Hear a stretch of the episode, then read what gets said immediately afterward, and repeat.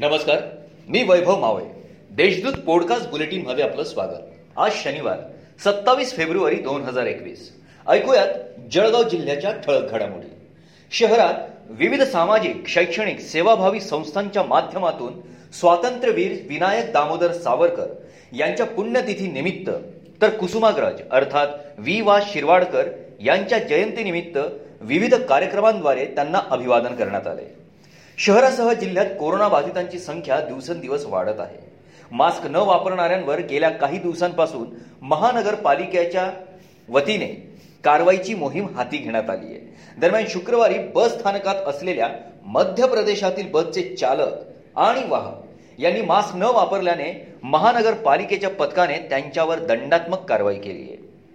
काही दिवसात पेट्रोल आणि डिझेलच्या किमतीत सातत्याने होणाऱ्या वाढीमुळे आता सर्वसामान्यांचे आर्थिक गणित कोलमडू लागलंय. इंधन दरवाढीचा परिणाम घाऊक व किरकोळ भाजीपाला दरात जाणवून येत आहे.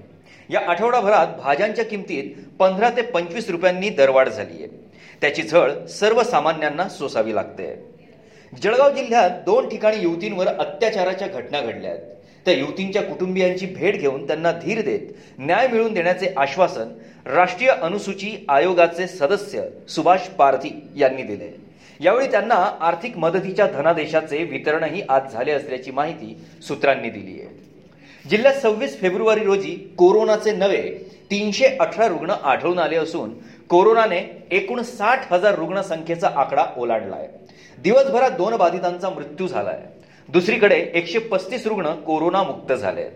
जळगाव शहरात सर्वाधिक एकशे तेवीस बाधित रुग्णांचा समावेश आहे. या होत्या आजच्या ठळक घडामोडी. याबरोबरच वेळ झाली येथेच थांबण्याची. भेटूया पुढील पॉडकास्ट बुलेटिन प्रसारणात. तोपर्यंत संक्षिप्त बातम्या आणि ताज्या घडामोडींसाठी देशदूत डॉट कॉम या संकेतस्थळाला भेट द्या. धन्यवाद.